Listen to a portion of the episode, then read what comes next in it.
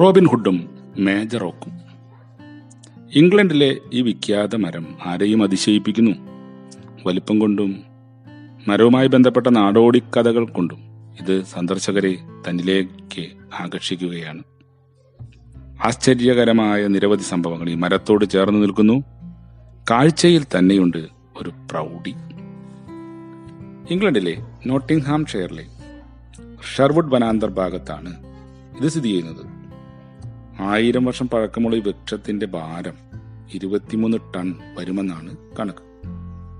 ബ്രിട്ടനിലെ ഏറ്റവും പ്രിയപ്പെട്ട മരം എന്നറിയപ്പെടുന്ന ഈ ഓക്ക് ദി മേജർ എന്ന സ്ഥാനം ലഭിച്ചത് ആയിരത്തി എഴുന്നൂറ്റി തൊണ്ണൂറിലാണ് മേജർ ഹെയ്മാൻ റൂക്കിന്റെ ഒരു രചനയെ തുടർന്നാണ് മാൻസ്ഫീൽഡിലുള്ള ഒരു ചരിത്രകാരനായിരുന്ന ഇദ്ദേഹത്തിന്റെ പേരിലാണ് ഈ മരം അറിയപ്പെടുന്നത്.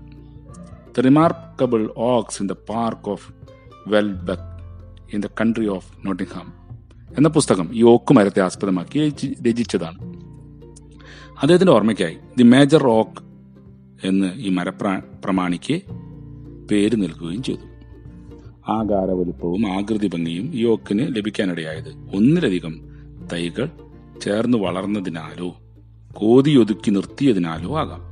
എന്തു തന്നെയായാലും പുറമെ കാണുന്ന വലിയ ചാലുകളും ഉള്ളിലെ പൊത്തുകളും ബാഹ്യഘടനയെ പോലെ രൂപപ്പെടലിന്റെ അത്ഭുതം നമ്മിൽ ഉളവാക്കുന്നവയാണ്.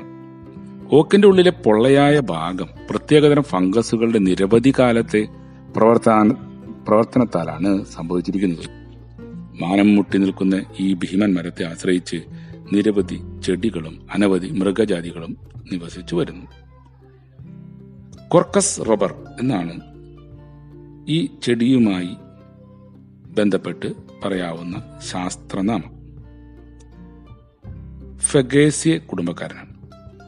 നീളം കുറഞ്ഞ തടിയും ഏകാന്തമായ ഇലകളും തവിട്ടു നിറമുള്ള തൊലിയും കൂട്ടമായി കാണുന്ന പൂക്കളും അണ്ടാകൃതിയിലുള്ള കായ്കളുമാണ് ഇതിന്. പടക്കപ്പലുകൾ വരെ നിർമ്മിക്കാൻ ഉപയോഗിക്കാവുന്ന തടിയാണിത്. ഇംഗ്ലണ്ടിലെ ഒരു വീരനായകനായിരുന്നു റോബിൻഹുഡ് നാടോടി കഥകളിൽ പ്രചാരം നേടിയ ഒരു ധീര യോദ്ധാവ്.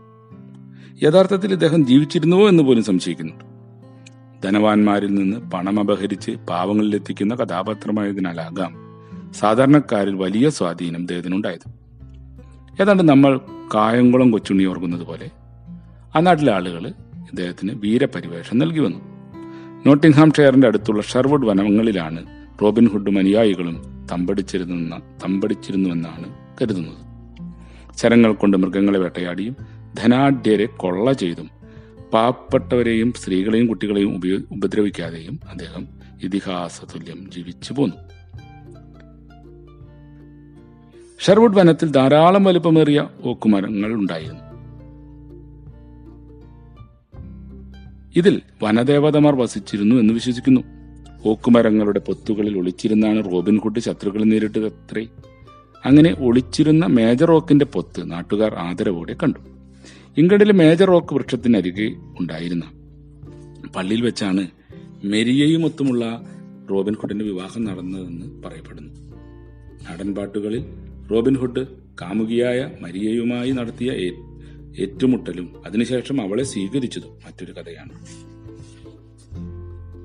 അതുപോലെ അജാനുബാഹുവായ ലിറ്റിൽ ജോണിനെ സംഘത്തിൽ ചേർക്കുന്നത് ബദ്ധശത്രുവായിരുന്ന ഷെറീഫിന് പ്രച്ഛന്ന വേഷത്തിൽ ചെന്ന് അമ്പയത്തിൽ തോൽപ്പിച്ചത് സ്വർണ അമ്പ് നേടിയെടുക്കുന്നതെല്ലാം നാടോടി കഥകളാണ്. ഇവിടെയല്ല ഒളിത്താവളമായി റോബിൻഹുഡ് സ്വീകരിച്ചത് ദി മേജർ ഓക്ക് എന്ന് എന്നറിയപ്പെടുന്ന മരത്തിന്റെ പൊത്തിലായിരുന്നു എന്നാണ് വിശ്വസിക്കുന്നത്. ഇങ്ങനെ ജനപ്രിയ നായകനോടുള്ള അദ്ദേഹത്തിന്റെ ജീവൻ രക്ഷിച്ചതിനുള്ള ബഹുമാനമാണ് ഇന്നും ദി മേജർ ഓക്ക് കോടാലി കിരയാകാതെ നിലനിൽക്കുവാനായിട്ടുള്ള കാരണം. അനീതിയോട് പോരാടുന്ന അതിസമ്പന്നരിൽ നിന്ന് ധനം സമാഹരിച്ച് പാവപ്പെട്ടവർക്ക് നൽകുന്ന അതിസാഹസികരായ ധീരന്മാരോട് ഏതു നാട്ടിലും ജനങ്ങൾക്ക് സ്നേഹ ബഹുമാനങ്ങൾ ഉണ്ടാകും. ഇംഗ്ലണ്ടിലെ റോബിൻഹുഡിനെ ആ നാട്ടിലെ ജനങ്ങൾ തങ്ങളുടെ മാനസപുത്രനായി സ്വീകരിച്ചു. ഇദ്ദേഹത്തെ ശത്രുക്കളിൽ നിന്നും